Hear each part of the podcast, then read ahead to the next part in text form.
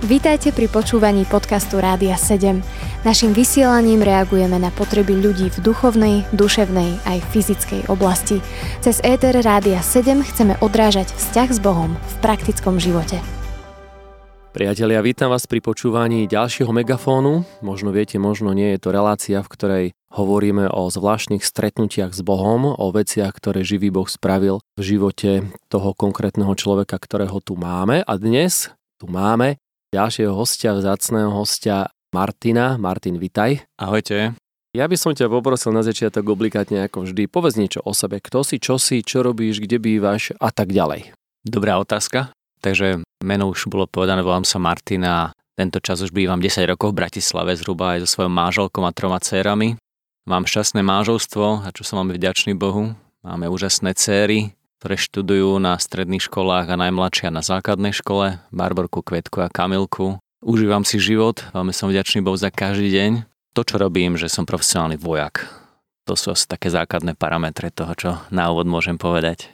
Aha, čiže dobre, odložil si samopal pred chodom Takže môžeme sa rozprávať v bezpečí a hneď teda sa ťa chcem spýtať takúto vec, že počul som o tebe jednak nielen teraz, jak si povedal, že si vojak, ale aj to, že si sa venoval, alebo venuješ, neviem, už konkrétne bojovým umeniam a zároveň si trochu zabrdol do nejakých východných náboženstiev alebo nejakých filozofií, čiže skús túto vec vysvetliť, že ako to ide dokopy, alebo ako si sa od tohto dostal k Bohu, k Ježišovi, čo vieme, že teraz takto nejako žiješ. Tak to bola dosť komplikovaná cesta.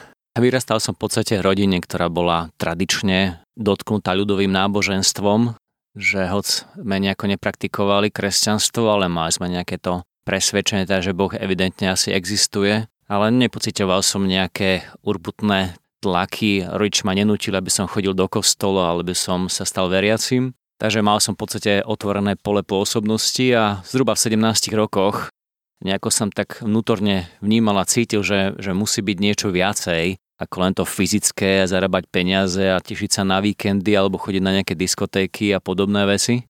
V tom čase som už športoval, tak rekreačne a viac a viac a v podstate bolo to po revolúcii, otvorili sa dvere rôznym náboženstvám, rôznym možnostiam, ako využívať čas a spoznal som jednu súkromnú školu bojových umení, ktorá ma zaujala práve tým, že bola spojená so zen buddhizmom. No a som sa do toho vrhol celou svojou silou a ma to veľmi bavilo. Takže to bol taký možno prvý kontakt s takým niečím duchovným v mojom živote. Bolo to cez zen buddhizmus, kde sa mi pozdávalo práve to, že oproti kresťanstvu v tom, ako som ho ja v tom čase poznal, čo bolo veľmi slabúčké, ale vedel som, že sú nejaké prikázania, a videl som, že v tom zen buddhizme nemám žiadne nejaké prikázania, zákony a čo musím, čo nesmiem. A to ma veľmi tak oslovilo. Takže som sa tomu venoval, ale zhruba po 6-7 rokoch. To už vlastne som študoval na vojenskej akadémii v Litovskom Mikuláši a aj tam som v podstate išiel kvôli tomu, že som chcel rozvíjať ďalej svoje spôsobilosti a schopnosti v bojových umeniach, odozdávať to ďalej. Mal som možnosť tam prezentovať bojové umenia, trénovať tam ďalej, rozvíjať sa. Ale v podstate to bol asi taký prvý, prvý draft, prvý, prvý nástrel toho, že som vedel, že niečo duchovne existuje. Mal som aj rôzne zážitky duchovné, liečiteľstvo sme praktikovali s máželkou cez energie a tak ďalej. Takže veril som, že niečo je určite duchovné a v tom čase som veril, že to je tá cesta, je zen buddhizmus, i keď musím povedať, že v podstate v tom nastavení, akom som bol, bol som veľmi otvorený, tolerantný a veril som, že všetky cesty vedú k Bohu, alebo k tomu nadprirodzenému osvieteniu, poznaniu. Takže toto bol možno taký prvý blok, že na školu som prišiel s týmto nastavením, potom sa niečo udialo a prišla taká naozaj zmena. Ak do toho môžem skočiť, tak veľakrát sa teda, veľakrát ľudia hovoria, že všetky cesty vedú nie do Ríma, ale k Bohu, ale také duchovné cesty. Hovoril si, že si prežíval niečo duchovné, nejakú energiu, nejaké duchovno. Bol to Boh? Alebo čo to bolo? Ako sa hovorí po vojne je každý generál, alebo po, po je každý generál, takže v tom čase som samozrejme myslel, že to je to najlepšie, čo môžem robiť. Robiť to, čo si myslíme, že je správne, asi každý z nás tak nejako nastavil. Tá snaha ísť za tým, čo považujeme za správne, je prirodzená pre človeka, ale samozrejme je otázka, či je toto správne dnes odstupom 23 rokoch, kedy som ten úvod povedal, to bolo podstate pred 23 rokmi, môžem povedať, že to bolo skôr taká moja snaha. Ja keď dnes spätne si uvedomím, prenesem sa späť, tak viem, že som v tom čase prežíval určité hlboké pocity menecenosti a odmietnutia. A mal som pocit, že samozrejme v tom čase som si nepovedal, nepomenoval takto, že som cítim sa menecený alebo odmietnutý, ale moje nasadenie, moja túžba niečo dokázať, presvedčiť celý svet, že mám hodnotu, že som niečom dobrý, ma hnala naozaj za hranice toho, čo ostatní robili a bol som v určitých veciach výnimočný, vrátane bojových umení. To znamená, že skôr by som to nazval, že samozrejme nič sa nede bez, bez Božieho vedomia, takže verím, že už v tom všetkom, čo som, čo, čo som prežíval, mal Boh svoje prsty, tak to poviem, a smeroval ma k tomu, aby som si uvedomil svoju vnútornú stratenosť a prázdnotu a že svojimi schopnosťami neviem spraviť svoj život šťastný. Takže do istej miery áno, môžem na tvoju otázku odpovedať áno, že mal v tom Boh prsty. Na druhej strane tou cestou, ktorou som išiel, tak ako som povedal, po tých 6-7 rokoch som zi- prišiel k tomu a zistil som, že nie je to až také rúžové, ako sa to zdalo. Mhm, tak povedz, skús, skús trochu konkrétnejšie, že čo si teda zistil v tom období akadémie. Bolo to náročné obdobie, v tom čase som bol veľmi zamilovaný do svojej priateľky, terajšej už manželky.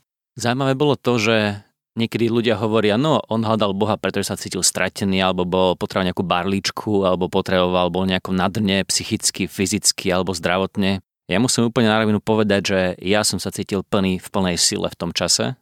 Mal som financie, mal som priateľku, robil som naozaj to, čo ma baví, rozvíjal som sa v umeniach, takže ja nie som táto vzorka, ktorá by pasovala do tohto nejakého chlievika, ako sa obrazne povie. Takže ja som bol v pohode spokojný, ale napriek tomu, že som robil trénera, mal som peniaze, mal som e, dievča, napriek tomu som vnútorne cítil, že niečo nie je, to práve orechové v mojom vnútri, že niečo mi chýba, nevedel som, čo to je. A sledoval som svojho majstra v tom čase, sledoval som svojich kamarátov, ako žijú, pýtal som sa ich, či sú šťastní, dával som im otázky, takže postal vo mne určitý hlad a, a smet po spoznaní pravdy, tak to môže možno dnes povedať.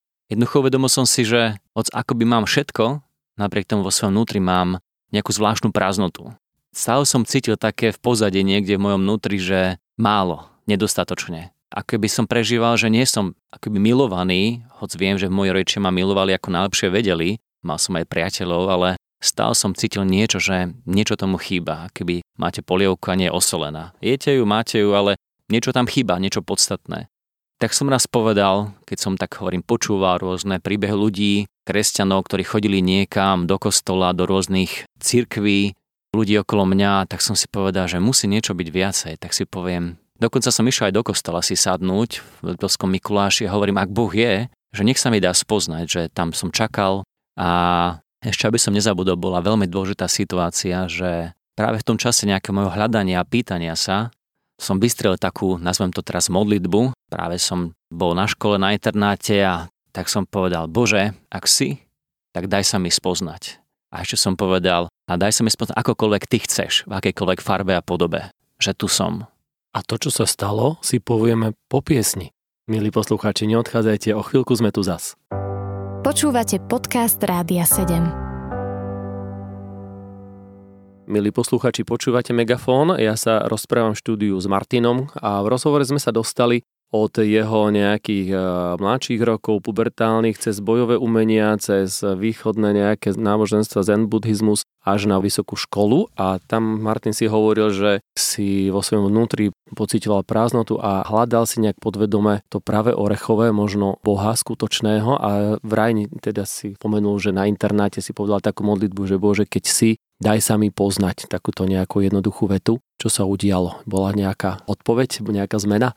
No, sám som bol prekvapený, ešte musím opraviť, že je to práve makové, by som povedal, lebo mám rád makové viacej ako orechové. A tá zmena sa naozaj udiala, čo som bol veľmi prekvapený. Ja som spomínal, že chcel som to brať naozaj veľmi úprimne, tak som bol aj pozrieť do kostola, sadol som si tam, videl som tamto svetelko, ktoré tam blíkalo, čo som vedel asi od babky, predpokladám, babka bola z môjho pohľadu v tom čase zbožná žena, a na Vianoce spievala piesne a tak ďalej a tak ďalej. A tak som tam čakal a hovorím si, ak Boh je, tak sa mi dá spoznať práve v kostole. Tak som tam sedel a bolo tam dosť chladno, bolo to e, v takých jesenných mesiacoch. Čakal som, čakal som a nezažil som nič. A tak som odtiaľ odišiel, ale dnes viem, že Boh ma počul, že ma hľadal. Takže som takto chodil, premyšľal znova. Pýtal som sa, bavil som sa s ľuďmi, ktorí tvrdili, že sú veriaci a tak ďalej, alebo vyznávajú iné náboženstva. No a asi po mesiaci, možno dvoch takéhoto hľadania, skúmania, tak som narazil, hej, bol som vtedy, v tom čase ešte neboli mobily, čo asi je nepredstaviteľné dnes pre mladých ľudí alebo pre dospelých, ale v tom čase neboli mobily, tak som čakal, že zavolám svojej milovanej priateľke na automaty, že sa uvoľnia. Z na námestí. Toto bolo na internáte, že nemusel som až na námestie ísť. Takže som čakal, kým sa uvoľnia automaty a ako som tak čakal, tak som si pozeral reklamy na nástenkách, ako bývajú na vysokých školách a hľadám, pozerám, pozerám, čo je zaujímavé a naraz som našiel jeden plagátik a tam bolo, že hľadáš zmysel života? Tak som si len tak vo svojej hlave. Áno. Hľadáš pravdu? Znova som si odpovedal, že áno. Potom bola ďalšia otázka. Hľadáš uzdravenie ducha, duše, tela? Hovorím, áno. A potom bolo štvrtá vec, čo ma knockoutovala. Príď medzi nás, Ježiš je odpoveď. A ja som povedal, že čo? Ježiš? To bolo pre mňa šokujúce, pretože moja skúsenosť s kresťanstvom bola dosť formálna a negatívna. Môj otec, ktorého som si veľmi vážil aj vážim a mám ho rád a automaticky som od neho ako chlapec príjmal jeho hodnoty a nastavenia, povedal, že predsa nemôže Boh byť v nejakej cirkvi, kde sa jedno hovorí a druhé žije. Inými slovami pokrytectvo. A to znamená, že mal som aj Ježiša v tej krabici takej neautentickej alebo niečomu, čo sa nedá až tak veriť, že je to niečo vymyslené. A tu bola úplne šupa medzi oči, Ježiš je odpoveď. Neviem, akým zázrakom som prekonal tie predsudky, ale asi mi v tom pomohol jeden môj priateľ, ktorý sa volá Pali a s ktorým mám doteraz veľmi dobrý vzťah. A ja som ho trénoval v tom čase, on mi, keď sme sa o tom bavili, o tomto plagáte, tak mi povedal, vieš čo Martin, ja už som tam bol, keď som sa ho spýtal, či to čítal. Vieš čo, je to veľmi zaujímavé. Tí ľudia tvrdia, na rozdiel od nás, čo som veril ja, že jediná cesta k Bohu je Ježiš. No a v tom čase som bol veľmi bojovne naladený a ma to riadne teda vyprovokovalo. Hovorím, jak si môžu dovoliť niečo také netolerantné povedať, že len Ježiš je cesta k Bohu alebo k nejakému skvelému životu. No a ešte mi povedal, vieš čo, ak chceš, chod tam za nimi a tam sa ich spýtaj. A teda čo? Čo si tam našiel? Alebo koho si tam našiel? no môžem vám povedať, že v úvodzovkách povedané, našiel som tam ľudí z inej planéty. Keď som išiel teda pozrieť do tej klubovne v tej škole, tak som tam vošiel Pamätám si to, ako teraz bolo to streda 1996 a som tam vošiel, bola tam partia mladých ľudí, možno 10-15 ľudí a mali gitaru, spievali, ruky zdvihnuté a nemieril som na nich samopalom, ale mali ich zdvihnuté a počul som, že spievali o Ježišovi, boli nadšení a ja vám poviem, že naozaj som si vtedy povedal, že z akej planety sú títo kresťania. Pretože takých som v živote nevidel, nestretol, ako som v tej chvíli stretol. Z tých ľudí bolo úplne jasne vidieť, že majú niečo, čo ja evidentne nemám, že sú naozaj fascinovaní tým ich Ježišom, ako som si v tom čase povedal, a som si povedal, že toto je niečo šialené, toto je niečo úplne zvláštne a iné, ako som dovtedy videl, čo týka kresťanstva. Takže to ma usadilo, sadol som si a chvíľku oni ešte spievali, modlili sa a bolo to veľmi niečo osobné, ako som videl z ich strany. Žiadne nejaké naučené modlitby, nejaké formálne, ale naozaj hovorím kresťania iného druhu. Kresťania nového druhu. Dobrý, dobrý názov. Dobre, dáme ďalšiu pieseň a po piesni pokračujeme. Počúvate podcast Rádia 7.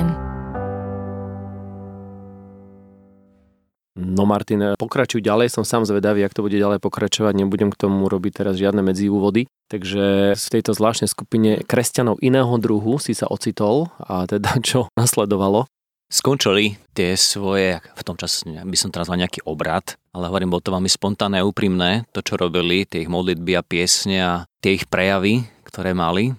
A prišiel za mňa jeden z tých, z tých chalanov a tak sa ma pýtal, prečo som prišiel, čo ako, v čo verím, komu verím. Tak som mu vyklopil svoju vec, ma vypočul a úplne z fleku a z ústa mi povedal, OK Martin, ale chcem ti povedať, čo zmenilo môj život a čo Boh hovorí v Biblii o sebe aj o tebe a o človeku a povedal mi v podstate veľmi jednoducho evanilium. Asi tak. Boh ťa miluje, Boh je svetý. Každý človek, ktorý sa narodí, je hriešnik. A tá priepas medzi Bohom, ktorý je svetý a človekom, ktorý je hriešný, nie je možné prekonať už svojimi schopnosťami, ako sa ty snažíš, mi povedal, tým môjim zen buddhizmom, meditáciami, veril som v tom čase v reinkarnáciu, že sa budem polepšovať cez inkarnácie, reinkarnácie a nejako e, vyčistím svoju karmu a raz spliniem s tým dokonalým vedomím, s tou vesmírnou ki, energiou.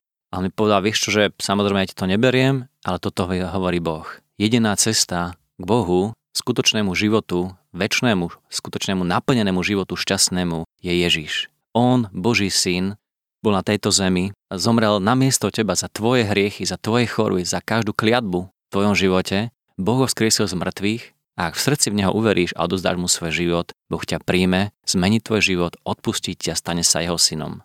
No a toto keď povedal, tak vám poviem, že prvé, čo mi napadlo, to je všetko? To je príliš lacné. Ja som bol naučený si odmakať veci, od, odmeditovať, odbojovať. Bol som nastavený, že ten proces je možno v úvodzovkách nekonečný cez reinkarnácie a polepšovanie sa, zjednodušene povedané. On mi povedal, že v žiadnom prípade, Boh hovorí, je to dar a buď ho príjmeš Ježiša, alebo nepríjmeš. Buď máš väčší život, alebo ho nemáš Ježišovi. Takže toto ma úplne iritovalo, že to bolo také lacné a urážalo to moju hrdosť a dosiahnuté nejaké výsledky, ktoré som dovtedy mal. Takže si sa zbalil a odišiel? v úrazení si zanevrel na, na nich aj na všetko, čo hovorili? No keďže to boli naozaj kresťania iného druhu, tak evidentne dnes už viem, že, že Boh si ich použil, aby aj mňa Boh vykolajil v tej, v tej, tej mojej ceste po tých kolaniciach, ktoré dnes už viem, že neviedli k nemu, ale viedli decentne mimo, asi ma tam predpokladám, že Boh podržal, pretože myslím si, že keby som nebol v tom procese hľadania a otáznikov, asi by som sa zbalil a odišiel by som, ale tá moja túžba spoznať pravdu a to, že som vystrelil tú tzv. moju modlitbu pred nejakým mesiacom, že Bože, daj sa mi spoznať, tak verím, dnes verím, že naozaj to bolo otvorenie sa, aby Boh jednal a v tom čase ma tam podľa mňa On podržal a mal som ešte milión otázok Pýtal som sa, ako je to možné a mnoho, mnoho otázok, ktoré väčšinou ľudia majú predtým, ako spoznajú pána Ježiša. Asi po troch hodinách, možno 4 hodinách veľmi vrúcej a horúcej a energickej komunikácie medzi nami dvoma, kde som ho atakoval argumentami, prečo nie Ježiš a prečo všetko iné a tak ďalej a tak ďalej, tak sa naplnil čas a ja som povedal, vieš čo, ďakujem za tvoj čas, jednoducho musíme ísť, lebo zatvárali klubovňu. Ale to, čo chcem ešte povedať kľúčové v tom čase bolo, že keď sme sa lúčili s tým chalanom, Jednoducho ja som vedel, že ten chal má naozaj niečo, čo ja nemám a túžim potom. Ale bola to moja hrdosť, iným slovom pícha a nepriznal som sa, že túžim po tom, čo majú oni. Tak som sa tvaril veľmi sebavedomie a povedal som OK, ďakujem a zbalil som sa a odišiel. Áno, človek niekedy potrebuje aj čas to nejak prežuť a sebe nejak spracovať. Čo potom? To skončilo potom celé? Alebo ešte ste sa stretli niekedy spolu? Alebo si stretol niekoho úplne iného? Zbalil som sa, ako som povedal, odišiel som odtiaľ po tomto rozhovore, ale ako už hovorím asi tretíkrát, že verím, že už v tom čase Boh sa dotýkal môjho života, aj keď vtedy som ho nepoznal naozaj osobne, pretože o týždeň som prišiel znova. Neviem, či boli prekvapení tí, tá partia, ktorá tam bola alebo nebola, ale prišiel za, za mnou iný zasa čo, muž a povedal, tak čo Martin, ako to vidíš? Veríš, že Ježiš je cesta, pravda je život? A ja mu hovorím, vieš čo, poviem ti toľko filozofie a náboženstiev, ja neviem, či tá vaša zrovna je tá práva, ten váš Ježiš. On mi hovorí, vieš čo, Marte, ak chceš, my veríme, že naozaj Boh Ježiša skriesil z mŕtvych, že je živý a že keď sa modlíme v jeho mene, tak Boh odpovedá. A ak chceš, môžeme sa modliť teraz, aby ste on dotkol. Hovorím, no okej, okay, tak sa modlite. Takým ležerným, samozrejme, akým nadneseným spôsobom som to povedal, aby som zachoval svoje dekorum. No začali sa modliť, ja som tam stál a modlil sa v tom zmysle, Ježiš, veríme, že si živý a skriesený, ak naozaj si cesta, pravda, život, dotkni sa ty sám Martin, aby vedel, či to, čo hovoríme, to, čo hovorí Biblia, je pravda. Takto sa nejako modlili a ani som nečakal, že sa niečo udeje, ale môžem povedať, že po nejakom kratučkom čase, ako sa modlili, fakt sa stalo to, že ten ich Ježíš sa ma dotkol. Ja som z ničoho nič padol na zem, neviem koľko som ležal, ale som sa po chvíľke posadil a bol som hotový. Hovorím, jak je toto možné? Nikto ma neudrel, bol som pripravený na nejaký úder, kopanec, ale toto nič, z ničoho nič. Sa niečo udialo a sedel som na zemi a snažil som sa nejako zanalizovať, čo sa udialo. No a tak sa ma pýtal ten chalan, že tak čo ako? Hovorím, že ja mám v tom úplný chaos, nechápem. A on hovorí, vieš čo Martin? Že zavri oči a len vnímaj, čo, je, čo sa deje v tvojom vnútri. Že verím, že Boh hovorí do tvojho vnútra. A ako som zavrel oči, tak ako by som dostal na iné miesto, lebo som videl, že som obklopený svetlom žltým, a keby som bol zajatý slnkom a videl som, že prichádza ku mne nejaká osoba a to chcem povedať, že ako budista som neveril hriech, ale v tej chvíli som vedel, že som hriešnik. Ako budista som neveril v peklo a v nebo, ale v tej chvíli som vedel, že kvôli svojim hriechom sa rútim do pekla. Ako budista som neveril Božú lásku, že som milovaný a prijatý, že som milovaný Bohom a že Ježiš naozaj živý a reálny, ale v tej chvíli som vedel, že Boh ma totálne miluje a že tá osoba, ktorá stojí predo mnou je Ježiš. A toto bolo veľmi, veľmi silné, ako som tam sedel, respektíve stál pred Ježišom a pamätám si z toho ešte to, že mi podal ruku a povedal Martina, chceš zmeniť svoj život, pod za mnou. ďalej si už potom nepamätám, čo sa udialo v tejto scéne, ale viem, že som potom otvoril oči a prvé, čo som povedal, ja potrebujem Ježiša. Tak tam mi pomohli vyjadriť tú moju túžbu v modlitbe tých chalaní. V podstate som prvýkrát v živote naozaj do srdca vyznal, že Bože, tu som. Vyznal, že som stratený hriešnik a že naozaj potrebujem odpustenie. Takže napriek tomu, že som bol vegetarián, že som sa snažil byť dobrý človek, pri Ježišovi som vedel, že som stratený hriešnik a že si zasluhujem ísť do, do väčšného odsudenia do pekla. Prosím ťa Bože, odpust mi všetky moje hriechy. Ja verím, že Ježíš, Boží syn, aj za mňa zomrel. On spravodlivý, za mňa nespravodlivého. Verím, že si ho skriesil z mŕtvych a že v jeho mene môžem byť zachránený. Tu som a chcem žiť pre neho. Ježiš, buď môj pán, môj spasiteľ. Už nechcem žiť bez teba. Amen. A keď som toto povedal, zo svojho srdca ústami som to povedal nahlas, sa niečo udialo v mojom vnútri a jeden z tých mužov, volal sa Ivan, sa ma spýtal, že Martin, že čo je v tvojom vnútri? Keď začal hovoriť, či je to radosť, či pokoj, či, či odpustenie, či nejaký tlak alebo strach, ako povedal slovo pokoj, tak toto bolo asi slovo, ktoré najviac vysťahovalo to, čo som vo svojom vnútri prežíval. Mal som hlboký, naozaj Boží pokoj a mal som to hlboké vedomie, že Boh mi odpustil, že ma prijal, že som jeho syn a že keby som v tej chvíli zomrel, tak idem za ním. A v tej chvíli som vlastne pochopil, že to bolo presne to, čo som vnímal od tých ľudí. Počom som túžil, že oni majú a ja nemám, a to bolo odpustenie, Boží pokoj, skutočná vnútorná radosť a vďačnosť a to viedome, že Boh ma prijal a miluje. Takže to bolo asi také veľmi silné pre mňa, to vedomie, som milovaný a prijatý. Mm-hmm. Čo sa stalo v ďalších mesiacoch, týždňoch? Čo ti povedala tvoja priateľka, keď si jej toto celé, uh. ak si jej to, toto vyklopil? Tak to bolo riadne tornádo. Keďže ja som taká osoba, že keď do niečo idem, tak idem do toho naplno. Takže bolo to naozaj veľmi, veľmi dramatická zmena. V podstate stredu som vyznal Ježiša, v piatok som docestoval domov, vystúpil som z vlaku, moja máželka tiež docestovala z Bratislavy zo školy a ešte som len vystúpila na peróne a ona sa pýta, že Miláčik, že čo je s tebou, ty si nejaký iný. A tak si predstavte jej údiv v očiach, keď som jej povedal, Ježiš je v mojom srdci. Ona, čo?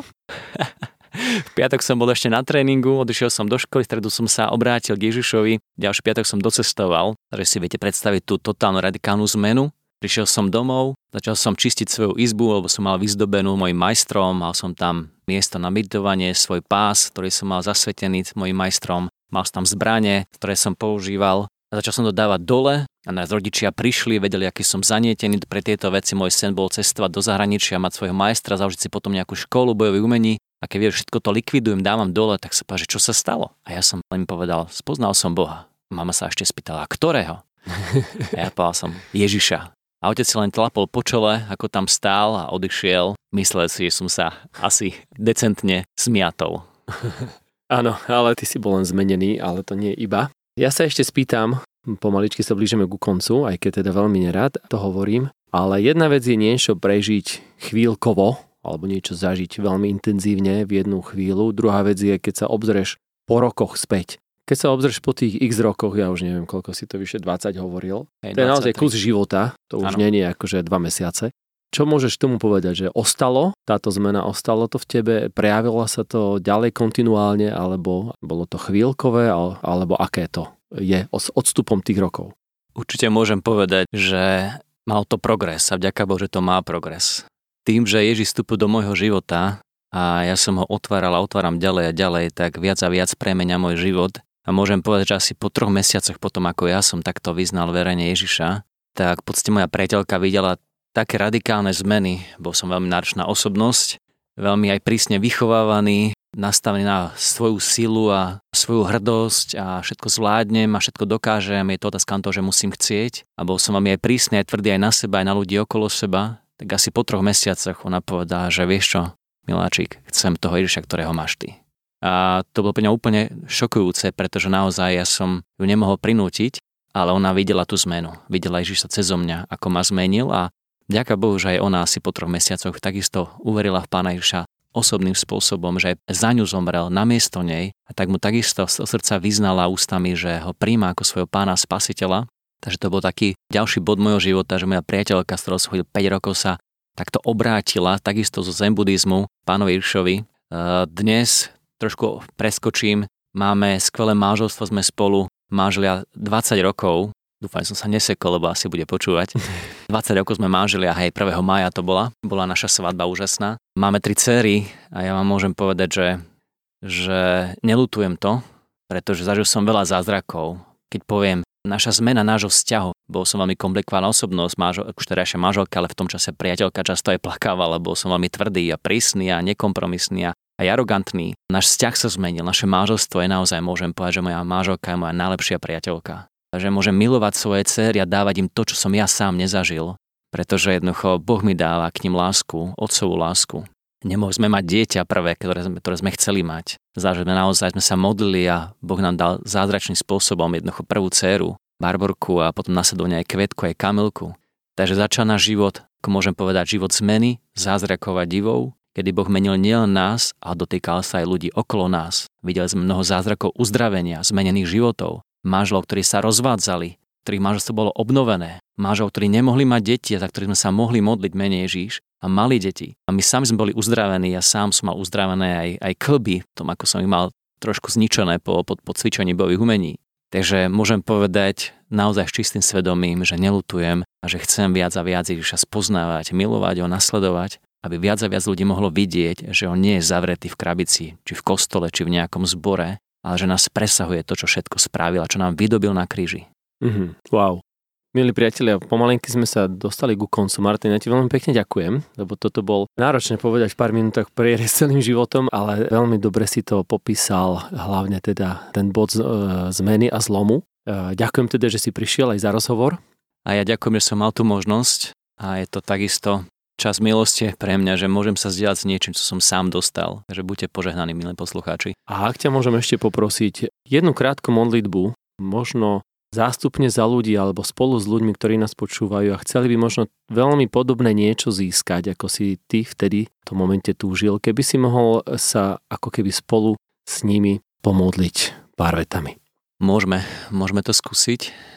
Drahý Bože, chcem ti ďakovať, že že ťa môžem dnes nazývať svojim otcom, že si ma pritiahol k Ježišovi.